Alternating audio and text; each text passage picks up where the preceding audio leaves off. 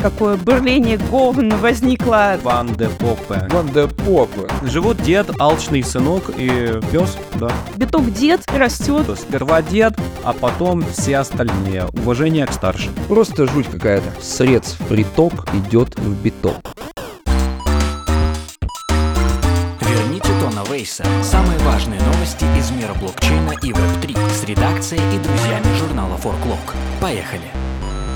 Всем привет, с вами подкаст «Верните Тона Вейса», а значит мы говорим о самых главных новостях криптоиндустрии последней недели. Сегодня с нами авторы Forklog, Лена, Джесс и Алекс. Просто Алекс. Ну, раньше мы говорили, что это Алекс Кей, а теперь это просто Алекс. Парень свой в доску. Ребят, привет. Привет всем. Всем привет. Как вы после роста битка, ребята? Нормально, это, все, зафиксировали прибыль, зафиксировали на 28 тысячах э, долларов э, закупились снова на 34 780. Все делаем правильно. Не забывайте про стоп-лоссы.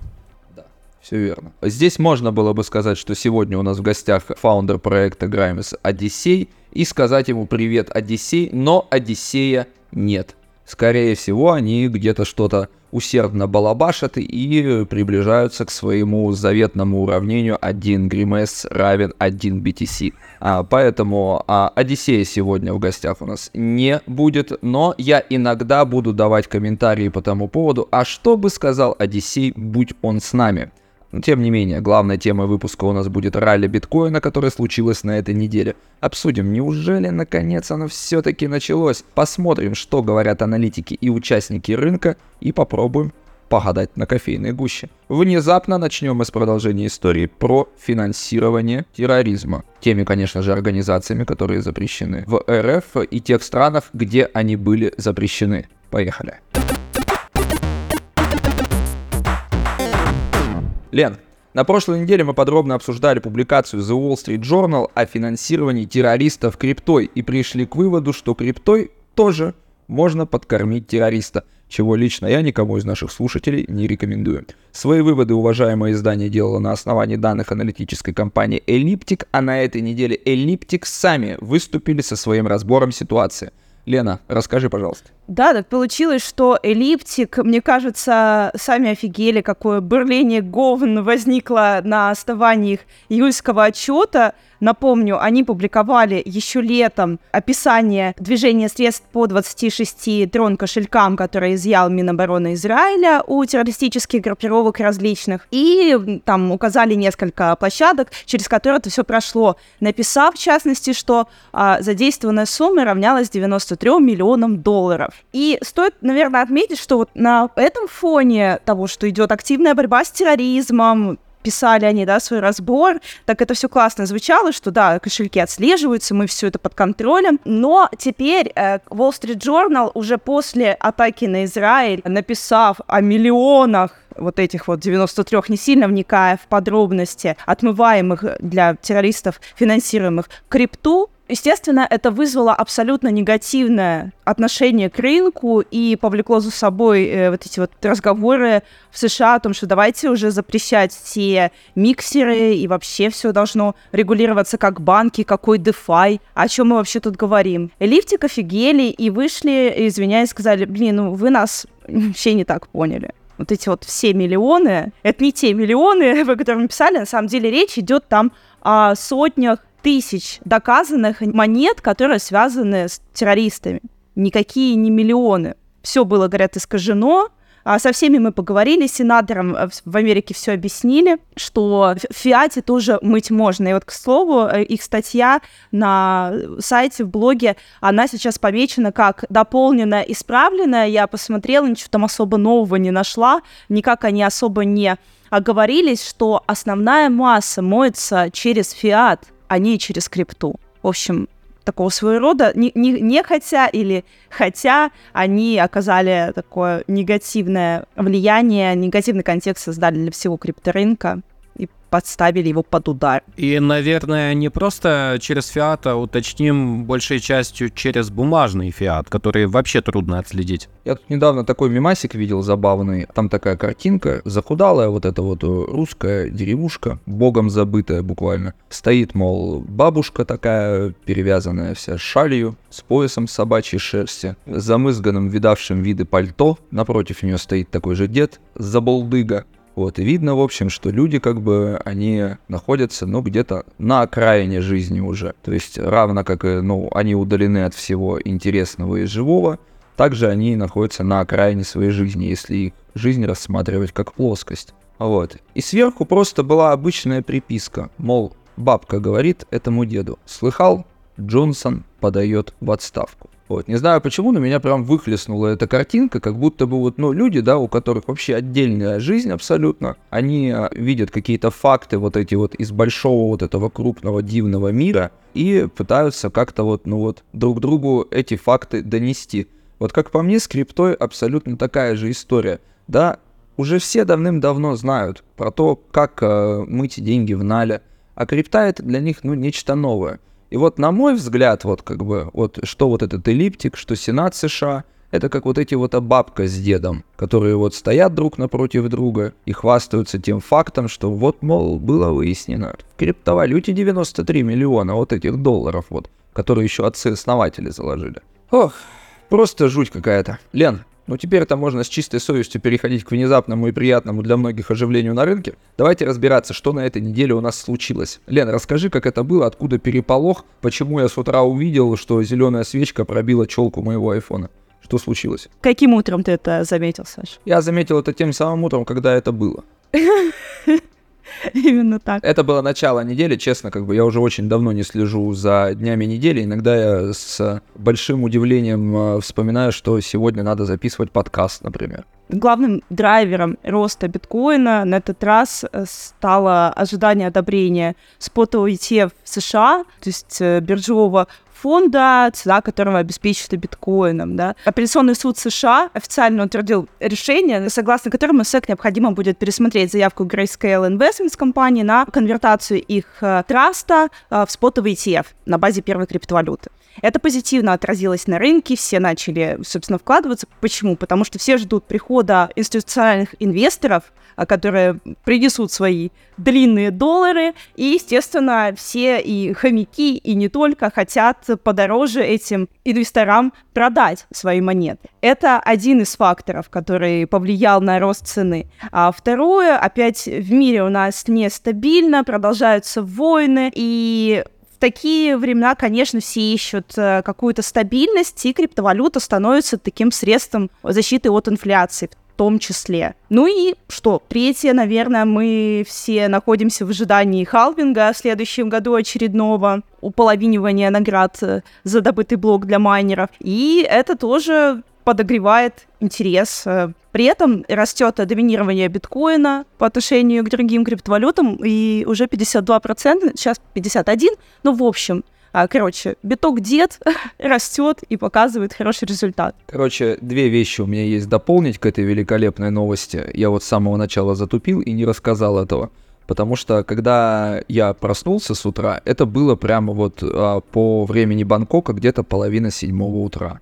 Вот, на улице, понимаешь, как бы темно, да? Ребенок бегает, орет. Я открываю телефон и вижу просто эту картину. Как у меня депозит подрос, ну, на довольно приятную денежную сумму. И я понимаю, что есть первым делом, куда же сразу, я думаю, надо быстро, быстро зайти хотя бы, ну, в телеграм-канал Forklog. Проверяю там, а там никто этого вообще не знает, понимаешь? То есть, потому что все админы спят, то есть у них там глубокая ночь. Я сижу и думаю просто, и вот у меня сразу как бы э, произошла такая история, которая со мной происходила года 4 назад, наверное, когда я сижу в телефоне и в, в Google строку забиваю поисковой запрос, что там с биткоином. Вот. И мне никакого ответа абсолютно по этому поводу нет. Вот такая ситуация. И вторая новость. Ты говорила про то, что в ожидании халвинга вот все вот хомячки ждут, собственно. И, э, новость, которая меня просто разъебала на этой неделе, это что главным по СНГ и Восточной Азии в Байнансе назначили гражданина Кирилла Хомякова. Я просто умер вообще с этого, и мне стало интересно, как бы знает ли он вообще обо всей этой истории. Если знает, то не специально ли его туда поставили. Вот, что думаете по этому поводу? Я думаю, он в курсе, конечно, он уже в связке э, с 21 года на банане. Я думаю, он понимает, что к чему, и может, он из-за этого и пришел туда, из-за фамилии. Созвучно очень даже. Что, кстати, у нас там с остальным рынком? Дед, дедом, как бы, ну, давайте и про детей с внуками вспомним. Как на ралли биткоина отреагировали альты и что было у нас там интересного? Алекс, я знаю, ты можешь рассказать. Прежде всего, хочу отметить, что главный альт — это эфир, значительно отстает от деда. Ну, например, с начала года биткоин вырос более чем на 100%, то есть на 1 января цена составляла 16,5, а вот эфир только на 50%. На 1 января он стоил примерно 1200, сейчас он не дотягивает до 2000, далековато до 2000. За последние 7 дней большинство топовых альтов также немного отстает от биткоина по темпам роста. Исключение это вот Solana и Dogecoin. У Solana Почему она так вот выросла больше, чем биткоин? Может быть, просто у нее эффект низкой базы. То есть на фоне краха FTX просадка от хаев была просто умопомрачительной по своей глубине. И поэтому сейчас вот появился импульс на рынке, и Solana просто хорошо отскочила от этих вот от, от дна. Что касается альт-сезона, то есть ралли альтов, то мой любимый трейдер это CryptoMichael. Михаэль Ван де Попе. Ван де Попе, ну-ка, конечно. Да, Ван де Попе. Многие, кстати, тоже смеются с его фамилией, но то такое.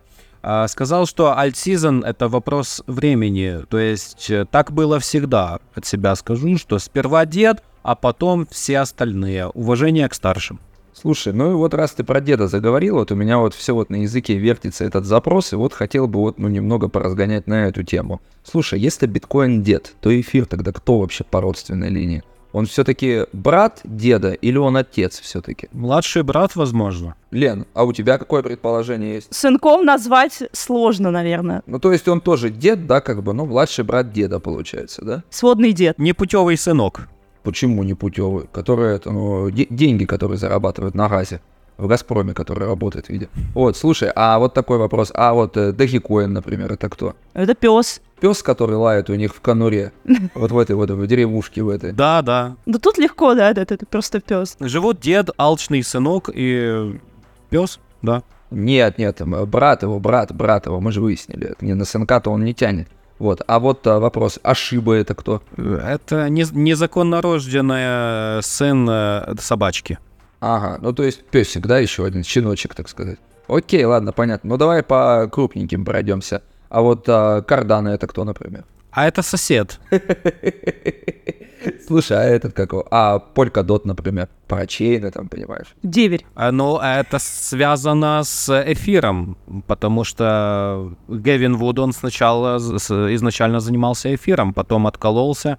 Это, в общем, выходец из этой семьи. В общем, с брательником связанный. Это брат жены э, младшего брата деда, получается. Да, типа того. Как вот Лена говорит, деверь получается, да? Тоже такая параллельная линия родства, да, с парачейнами, пожалуй, это соотносится. Типа кузен. Ну, конечно. а. Кузен. Слушай, а ну и последний, как бы, ну, на этот, это вот, ну, BNB, это кто? Это глава уличного комитета. Вот я тоже какой-то мимо проходила какого-то хотела назвать. Глава сельсовета, короче, этот, где вот этот вот, все вот это село живет. Лен, ты делала материал с прогнозами на этой неделе. Расскажи, пожалуйста, что уважаемые люди говорят, потому что я слышал, что биткоин вообще вырастет до 40 тысяч долларов. И я уже сижу вот и думаю, вот надо, короче, по ходу квартиру продавать эту, вот быстренько ее вкладывать в биток, а потом покупать себе вообще дом, наверное. Вот что я хочу сделать. Как ты вот э, думаешь вообще, уважаемые люди могут меня такой поддержкой заручить или нет? Такой поддержкой тебя даже я могу заручить. Я не знаю, мне очень сильно верится в биток и за 40, и за 100 тысяч. Но в отдаленной перспективе. Эксперты со мной согласны. Они говорят, что сейчас будут расти э, приток средств в биток, и фонды криптовалютные все ожидают действительно, что заявка с 99% по спотовому ETF будет одобрена, поэтому у всех такой позитив. Ну, точно же можно сказать явно одно, да, график всегда будет двигаться вправо, а вверх-вниз, это уже как пойдет. Но все пока придерживаются очень позитивных прогнозов. Движение будет продолжаться как минимум до уровня 36-37.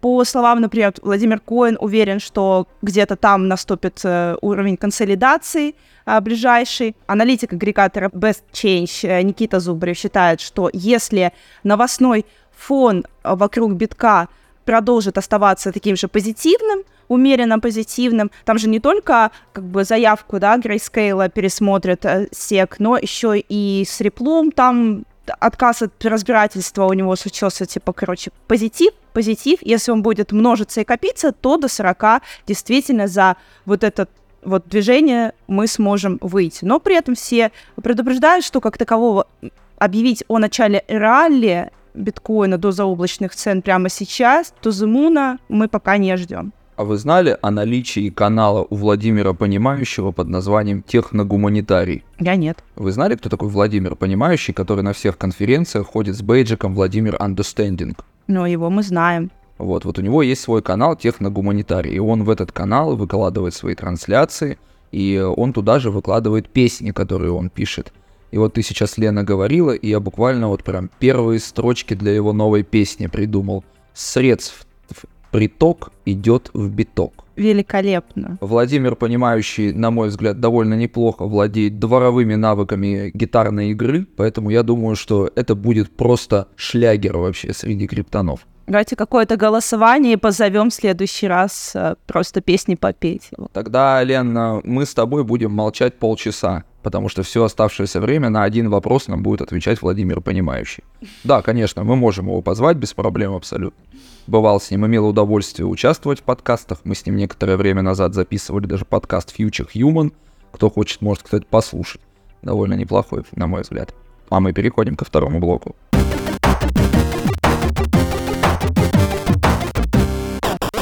Алекс, давай продолжим тему прогнозов с тобой, тем более, что высказались все том числе Лена. Но прежде скажи, а что лично ты думаешь по поводу причин такого скачка? Ну, тут Лена абсолютно права. В первую очередь это связано с позитивными ожиданиями в контексте запуска первого спота ETF в США. Об этом свидетельствует и рекордное число запросов по слову спотовый биткоин ETF, данные Google Trends. И мы все же помним, как цена недавно взмыла до 30 тысяч на фоне фейкового поста Cointelegraph об одобрении ETF от BlackRock. Также мы помним, как цена оживилась на фоне добавления тикера Bitcoin ETF от BlackRock на сайт DTCC. Это депозитарная трастовая клиринговая корпорация. В тот же день этот тикер IBTC пропал с сайта, и цена немного скорректировалась. Но корреляция есть, совпадение не думаю, как говорится. Ну а что касается вообще, почему э, ETF так влияет, почему перспектива так влияет на цену, Недавно уважаемая мною контора Galaxy Digital выкатила исследование, в котором оценивается, мы, кстати, Новость Плюс э, писали об этом, News Плюс, наш новый формат, в котором оцениваются притоки средств спотовый биткоин ETF после его запуска – и вот в первый год этот показатель будет 14 миллиардов, второй 27 миллиардов, третий 39 миллиардов. Но что нам эти притоки? Нас интересует цена. И ETF, по мнению специалистов Galaxy, он позитивно скажется на цене цифрового золота. Биткоин, э, по их мнению, вырастет более чем на 70% в течение года. Хотя, впрочем, и так понятно, что вырастет, поскольку, во-первых, цикличность, Э, потому что история повторяется на рынках. Я не раз уже об этом говорю, мне кажется, каждый подкаст об этом говорю. И пред и постхалвинговое ралли на носу у нас. Такое уже бывало не раз. Есть много преимуществ спотового ETF по сравнению с текущими альтернативами. Это что у нас есть фьючерсный ETF, это у нас есть ETP, типа биржевые продукты, но это не ETF. Это что? Повышенная эффективность для инвесторов, это удобство, это что, какой еще плюс? Соответствие нормативным требованиям, что может привести, к, кстати, к снижению волатильности рынка биткоин может стать менее таким подверженным колебаниям, более даже ликвидным. А расширение доступности среди традиционных инвесторов, ну, для инвестиций имеется в виду, и это плюс э, в контексте официального признания регуляторами в качестве и ключевыми игроками индустрии финансовых услуг. Вот, и хочу еще сказать, вот мы постоянно льем грязь абсолютно заслуженно, абсолютно оправданно на Гэри Генслера, но не все такие, как Гэри Генслер, сидят в комиссии по ценным бумагам. Вот, например, есть такая уважаемая мною леди Хестер Пирс, она там комиссарка, и, значит, она заявила, что недавно, что спотовый ETF нужно было одобрить еще 5 лет назад. И она, как и я, не видит принципиальной разницы между фьючерсными ETF и спотовыми ETF. И, кстати, фьючерсы на биткоин, кто не помнит, напомню, запущены вот как раз 5 с лишним лет назад. Сначала на бирже CBOE регулируемой, а потом на Чикагской товарной бирже, то есть э, CME. То есть, да, такие дела. Ну, пососитесь еще с этой Хестер Пирс, честное слово. Слушай, вообще вся эта история смахивает на рекламную кампанию. Тикеры ETF появляются и исчезают на сайтах уважаемых трейдинговых организаций. То он появится, то он исчезнет опять. Я вот про этот, про iShares говорю, который вроде бы это их был. Алекс, расскажи про это, пожалуйста, что ты думаешь? Да, действительно, очень похоже на чьи-то манипуляции, но я не сторонник теории заговора, конспирологии, поэтому мне сложно эту светомузыку из стикеров комментировать ну что тут сказать, репортер Колин Ву, постоянно слежу, кстати, за его твитами, со ссылкой на неназванных аналитиков сообщил, что перед пропажей этого тикера комиссия могла связаться с BlackRock, попросив их чуть-чуть попридержать коней, то есть подождать. Ну, сложно что-то комментировать, почему оно появляется и пропадает. Но это все очень интересно. Ну, BlackRock это гигант. За ними, конечно, необходимо следить, потому что ну, даже я бы не сказал, что это гигант, это, наверное, один из самых видных игроков. А коли он видный, собственно, то и э, последствия, скажем так, движений таких видных игроков, они тоже очень важны, на мой взгляд. Давай попробуем к прогнозам тогда. А Питер Брандт посоветовал трейдерам приготовиться к Рубилову. Если Рубилова будет у трейдеров, то оно же будет и у журналистов, скорее всего. А в связи с этим два вопроса. А, Алекс, готов ли ты к Рубилову и чем ты собираешься рубиться? И что говорят другие уважаемые эксперты? И дополнительный вопрос к этому, и веришь ли ты им? А, да, Рубилову быть. И мы уже видим первые позывные, и первые предупреждения. Это крупные зеленые свечки на фоне всплесков объемов торговли, что неудивительно, многомилли... Э, многомиллионные ликвидации, в основном коротких позиций. Питер Брандт тоже давно за ним слежу. Это такой старый-старый трейдер, действительно пожилой, но у него м, довольно-таки консервативные прогнозы, простые и хорошенько так обоснованные. Вот он не так часто их публикует, но наблюдать за ним интересно. Время от времени интересные очень твиты. Вот, сейчас помимо э, золота, еще хочу сказать, тихой, э, тихой гаванью в среде, в среде традиционных инвесторов считаются казначейские облигации США. И если последние не оправдают себя как средство обеспечения безопасности инвесторов, то спрос на биткоин будет огромный, я думаю. И так думает Артур Хейес, тоже известный прогнозист, интересные тоже прогнозы делает. Это основатель фьючерсной биржи BitMEX. Вот. И ХС заметил, что после фейковой новости, вернее твита Cointelegraph об одобрении ETF на основе биткоина, актив превысил планку в 30 тысяч – но, а, по его мнению, памп не только связан со слухами, а еще и с распродажей гособлигаций. То есть инвесторы ищут тихую гавань, инвесторы ищут э, альтернативы на фоне глобальной такой нестабильности. И вот этот момент распродажи гособлигаций э, Хейс назвал спусковым крючком для перехода к новому классу активов, э, то есть криптовалютой, криптовалютам. И э, он, э, такая цитата, первой остановкой всегда является биткоин, затем эфир и, наконец, мои любимые щиткоины. Вот, ну, а, и он прав, потому что так всегда было. Сначала растет дед, потом эфир за ним начинает поспевать, он очень сильно с ним коррелирует, там более чем на 90%, 80-90%. плюс-минус. А потом уже, да, остальные щиткоины показывают невероятные какие-то иксы. Это, ну, это уже на излете бычьего рынка. Но вообще ХС прогнозирует рост э, биткоина до 1 миллиона к 2026 году. Стоит ему верить или нет? Ну, конечно, мне кажется, прогноз завышенный, однако он, э, что интересно, аргументирует свой прогноз. Как раз одна из причин это, да, перспектива одобрения спотовых биткоин ETF, ну и геополитическая неопределенность. Вот ты отметил, что первой остановкой обыкновенно является биткоин. Хорошее замечание, оно мне по какой-то причине напомнило одну очень старую историю, когда я, будучи еще школьником, а, стоял на остановке, ну и, видимо, видок у меня был такой замызганный, что ко мне подошли и вручили целую книжечку о вреде наркотиков. Вот, и в этой книжечке я вычитал, что, мол, марихуана является наркотиком-трамплином. То есть, как бы, она по своей сути, как бы, она и не вредна, но она дает выход к другим более тяжелым наркотикам. И, мол, где, Саня, ты сам не успеешь оглянуться, как покурив один раз травку, ты уже будешь лежать а, с иглой в руке, а рядом будет лежать шприц, наполненный каким-нибудь низкокачественным героином, например.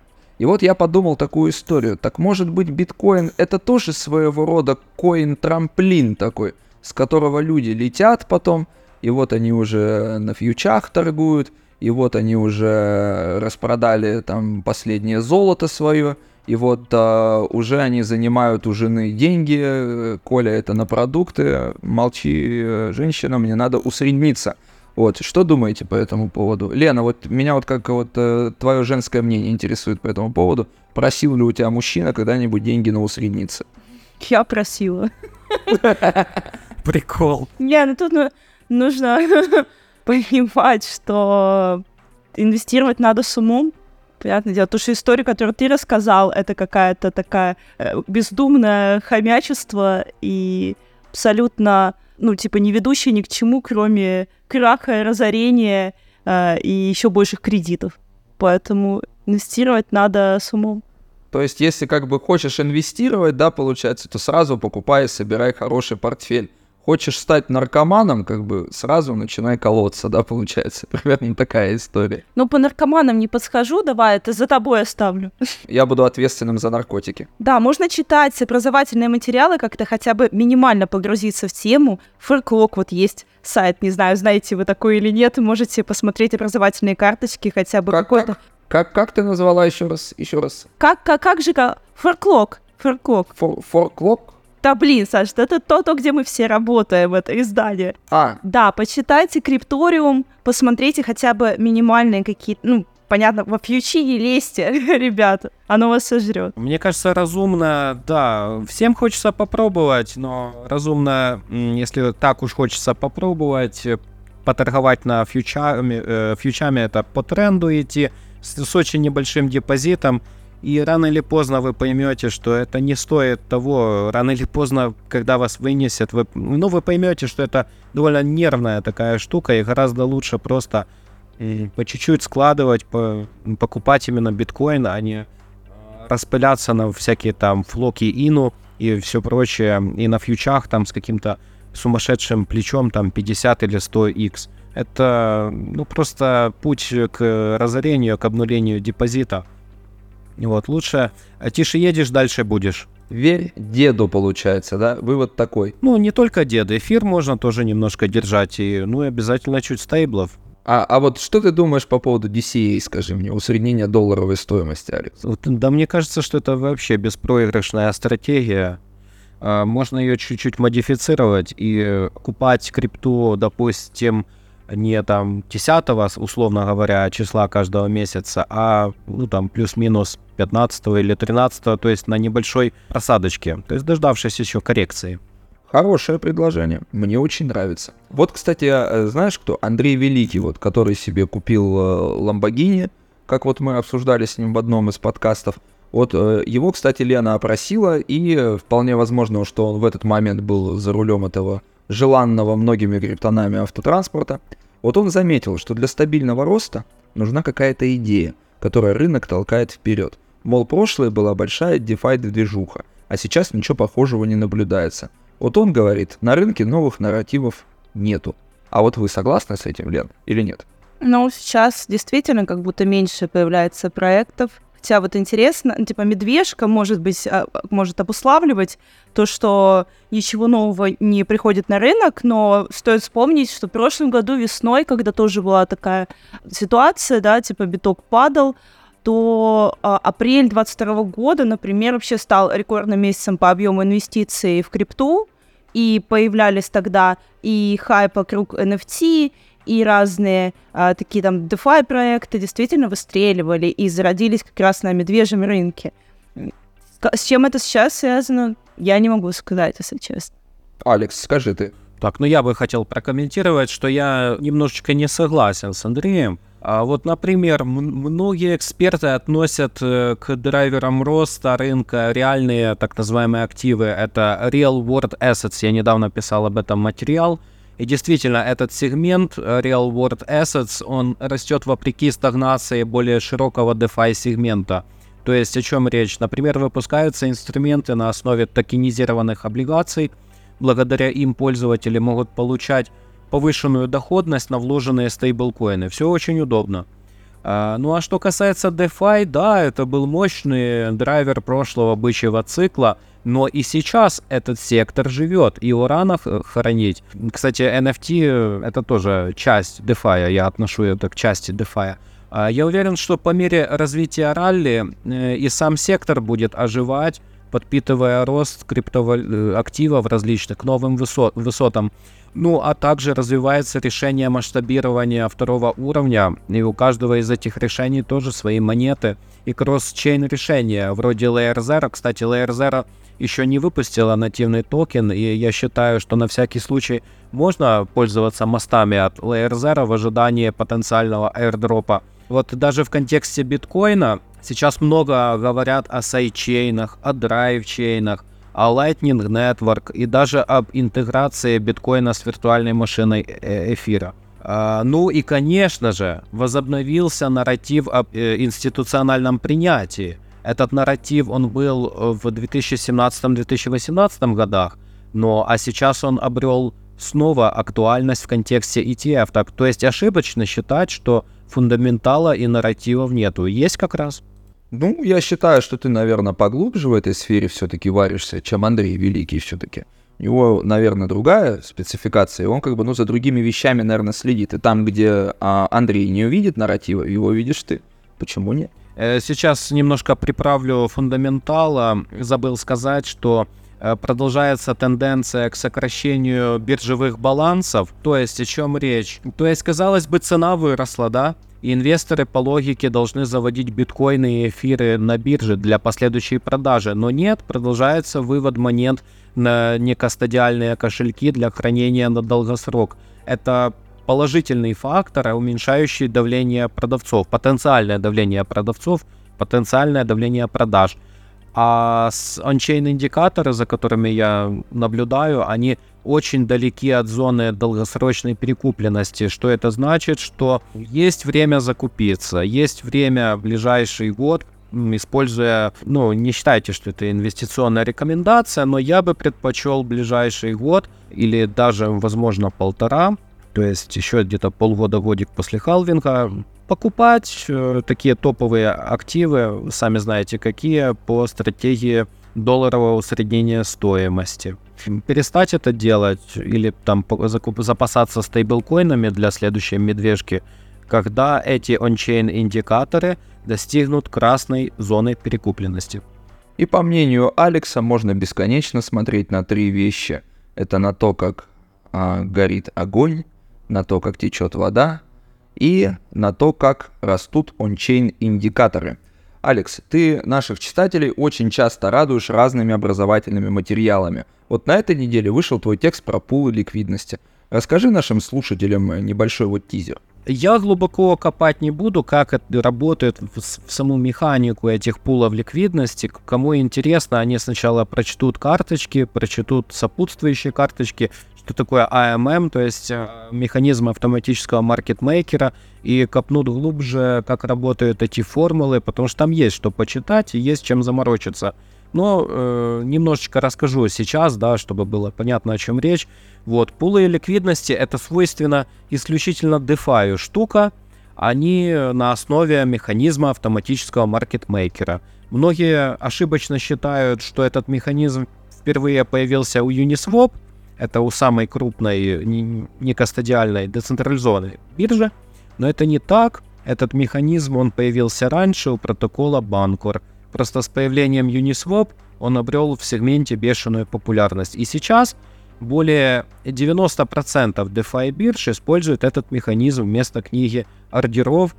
Он, э, этот механизм не требует таких вещей, как на Binance. Мы привыкли стакан с лимитными ордерами покупателей и продавцов. Реализация такого стакана в DeFi, конечно же, возможна, но это сопряжено с дополнительными расходами на комиссии, там, при добавлении ордера, при его исполнении. Вот, э, при некостадиальной торговле не нужны вот контрагенты, то есть покупатели и продавцы, как на традиционных платформах и книга приказов, а в работу вступает и вот именно этот механизм автоматического маркетмейкера, предполагающий торговлю напрямую с пулом и э, с ликвидности. Ценообразование происходит на основе баланса спроса и предложения, ну и формулы, лежащей в основе конкретного пула. То есть у разных DEX может быть различная формула. Вот у Uniswap она такая простенькая, и у многих таких бирж. Вот у Balancer, например, или у Curve э, на стейблкоины ориентированная платформа, она немножко отличается. Ну и почему эти пулы ликвидности так популярны? Многим, конечно же, нравится получать пассивный доход. Пользователи таких платформ, как Uniswap и там остальных, они предоставляют средства в пулы, они, эти пользователи, которые блокируют свои средства в пулах, их называют провайдерами ликвидности. И за предоставление этих криптоактивов провайдеры ликвидности получают долю от торговых комиссий. То есть они положили деньги и там просто спокойно ложатся спать и знают, что там будет какой-то процентик на вложенные активы. Хотелось бы, конечно, процентик себе на вложенные активы, но вот я один из тех заложников ситуации, которые вот видят, как эти DeFi пулы все ломают постоянно. Конечно же, очень страшно все. И боюсь, что страх здесь а, все-таки преодолевает, скажем так, жажду наживы. Кстати, про наживу. Хотелось бы в конце новостного блока поговорить про мой любимый криминал. Лена, ты две новости писала. Одна про NFT-артиста – а вторая про этого хакера. Как же его там зовут-то? Как его там? Антон Нож? Нет, не Антон Нож, этот как его? Лё... А может быть, Денис Катана? Точно, Денис Катана, да. Давай вот начнем, пожалуйста. Вот с какой хотелось бы? Ну, с него и начнем. Там вообще история, если вы думали, что это просто хакер сидел, отмывал деньги для организованной преступной группировки с корнями из России, и вот его там нашли и как-то схватили. А это не так. Это все длинные ноги, волосы, не знаю, руки из истории, которая продолжается уже в течение 10 лет. Испания расследует деятельность а, огромной группировки. Там 23 человека были задержаны в конце 2020 года. Часть из них, правда, сразу вышла. Э, люди-то непростые вообще. Чем они занимались? Это выходцы из э, различных постсоветских э, республик и из Алжира в том числе, и еще, не помню, Катар, там, ну, короче, разные есть другие страны. Вот эти люди чем занимались? Переехали в Испанию в начале там нулевых еще и организовали огромный бизнес по скупке недвижки. У них были огромные а, подвязы с местными властями, потому что даже пробрались там в местные органы власти, а, оказывали юридические нелегальные услуги по предоставлению вида на жительство, да, там типа, не знаю, покупка золотых паспортов, все такое прочее, скупка гостиничного бизнеса и так далее. Вот, соответственно, чтобы мыть свои деньги, там были определенные назначенные на это место фигуры, а, их вот поймали в 2020 еще году уже отпустили, опять же, связи, не связи в этом замешаны, не скажем. И один из таких лиц, а, Максим Хакимов, собственно, которого называют ответственным за отмывание средств для группировки, нанял своего знакомого хакера Дениса Катану. Вернемся, наконец-то, к главному персонажу в том, чтобы он подсказал, как это все можно классно мыть э, через крипту.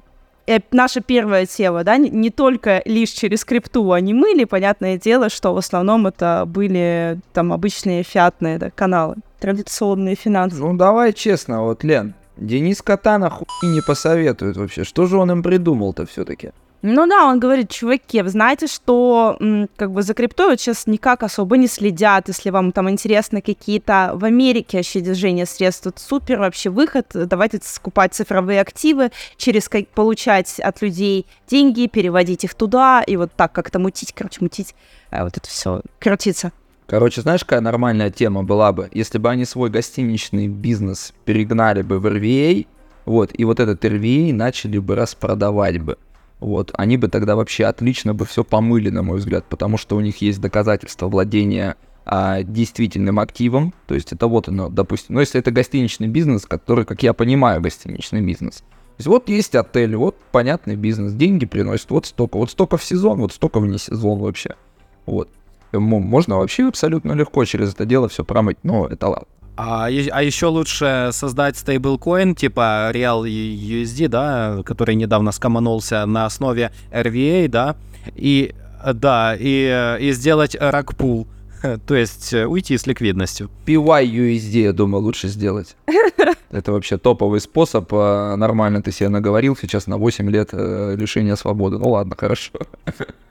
В зависимости от юрисдикции. Лен, не отвлекаем от любимого нашего Дениса Катаны. Давай продолжаем. Я просто хотела добавить, что у него опыт действительно с криптой богатый. А в Испании он с 2014 года жил, а в 2018 году его в первый раз задержали за то, что, сидя дома, он разработал вредонос, который по всему миру заставил а, различные банкоматы автоматом выдавать э, деньги, наличку. Эту собирали мулы, которые там караулили за углом, и потом мыли через крипту. Поэтому, собственно, э, Хакимов к нему обратился, говорит, чувак, ты явно шаришь. И сейчас говорят о том, что кошельки, уж не знаю, в каком они статусе, арестованы, не арестованы, на судебном заседании упоминали один, где находится 5000 биткоинов, а вообще общие э, как бы активы его оценятся в 15 тысяч биткоинов, около, сколько это там, 150 миллионов евро, чуть больше, около 200 миллионов. Угу, понял, хорошо. Слушай, ну вот так и хочется еще вот на ночь глядя вот это вот все вот послушать еще что-нибудь такое интересное про Дениса Катана вообще. Ну вот придумал же себе имя, посмотри-ка на него только. Денис Катана. Обалденное имя, на мой взгляд. А что там за NFT-артист такой вообще? Не Денис ли Катана это был случай? Да нет, там, я думаю, попроще все а, на хайпе с э, невзаимозаменяемыми токенами. Москвич решил развести э, возможно, не сильно следующего товарища. Сказал, типа, чувак, есть у меня друг, художник, рисует классные картинки, а потом мы их на одной площадке размещаем, а они там нравятся, а их покупают, а потом перепродаем, а цена растет, а хочешь вот во всей этой движухе поучаствовать. И там списались, что-то договорились за обратный выкуп через 18 дней с прибылью уж не знаю во сколько процентов. Мужик поверил, перевел 670 тысяч USDT, и все, ни картинок, ни денег, ни 18 дней обратного выкупа, ничего не произошло. Вот это особенно обидно, на мой взгляд, вообще вот. Но ладно, вот как бы это, вот там э, знаменитая вот это вот Bored Ape Yacht Club, да, допустим, это, ну, там вот эти вот обезьяны все скучающие, там, типа, ну, за ними там хоть приколдес какой-то был, типа, они вроде как э, там и, и на яхт-вечеринку можно было пройти, в принципе, то есть нет-нет, там издалека где-нибудь э, маршала Брюса Мэттерса увидеть, помахать ему рукой там до этого, господи, как он там, э, мой любимый этот, который был, Джастин Бибер, вот точно, вот у него тоже обезьяна была какая-то, вот, а э, у, у них хотя бы, ну, бог с ним, с тем, что это картинка просто, как бы, там еще какой-то прикол был, а у этого, смотри, у него даже картинки-то нету, ты прикинь вообще, как чувака, а, как обидно.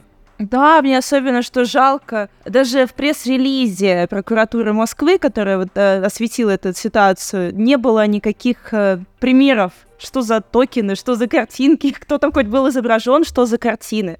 Мы так это не увидели.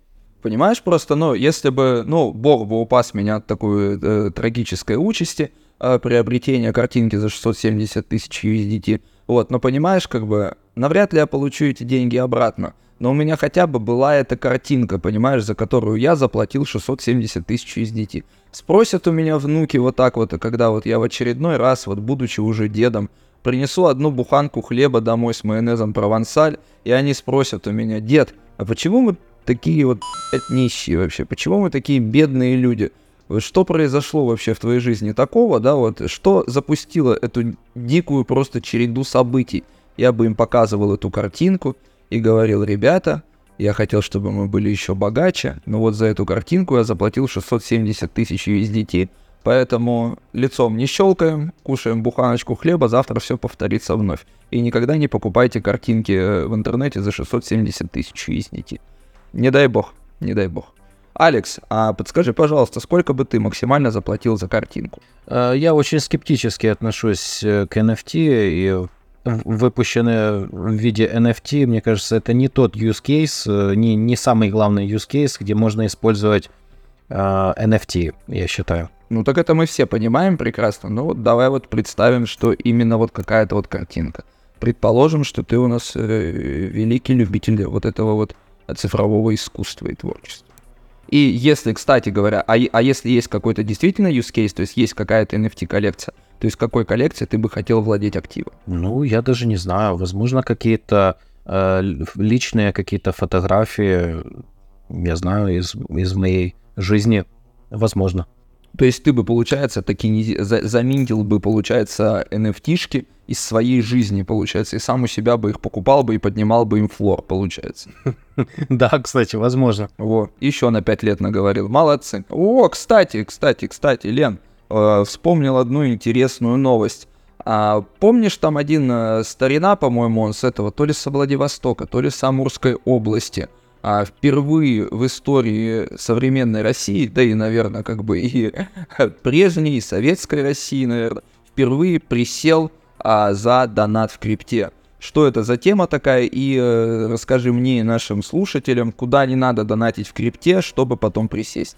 Ну, гляди, пока не присел, пока ФСБ предъявила обвинение, действительно, житель Хабаровского края, рожденный украинец, но получил российское гражданство, а, жил и трудился уже давным-давно на территории РФ, решил задонатить на нужды ВСУ. И сделал перевод через третьих лиц э, своей крипты э, на счет благотворительного фонда, который занимается закупом различных там медицинских и а, военных устройств для армии Украины. Ну и вот, очень мало, естественно, каких-то подробностей, потому что ФСБ вряд ли тебе расскажет, как, что, где следил, но Скорее всего, ты сам расскажешь все ФСБ. да, да, да, да, то есть следили, скорее всего, через э, прозрачный блокчейн Росфинмониторинга. Это инструмент для анализа транзакций, который с 2021 года уже активно используют среди всех э, силовых там, правоохранительных ведомств.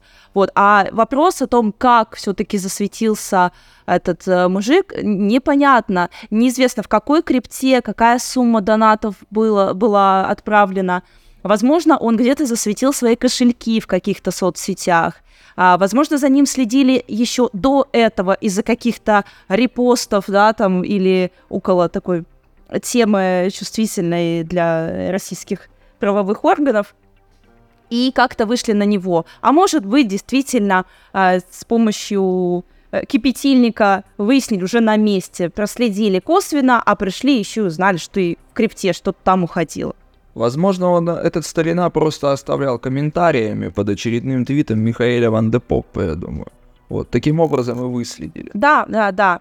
Поэтому стоит напомнить о том, что если вы э, юзаете что-то в крипте, э, хотите какие-то странные... Сейчас я наговорю себе тоже на срок. Э, Отдавайте предпочтение анонимным монетам, если ваши э, как бы цели скрыть свою идентичность при эм, проведении транзакций, да, помните о том, что ваши устройства должны быть зашифрованы, используйте двухфакторку, а, пользуйтесь 51 статьей Конституции, в конце концов, если к вам пришли, и вот, вот так. Юзайте миксеры. Вот такие рекомендациями. Больше у нас это нету никакой Лены Джесс. Все, Лена Джесс канула в лету. Теперь у нас Лена Катана раздает советы, как правильно следить за своей анонимностью. Используйте все возможные средства, чтобы защитить себя и собственную анонимность. Да, пожалуй, все. Потому что сегодняшний подкаст подошел к концу. С вами был я, Александр Сухова-Кобылин. С вами была в гостях Лена Джесс и Алекс Кей. Хотя, если быть точно, то они ни в каких не в гостях. Они у себя дома. Чего уж там мы про это говорим. И до скорого. До новых встреч. Всем пока. Берегите свой биток. До скорого. Следите за новостями. Это был подкаст «Верните Тона Вейса». Слушайте нас каждую неделю.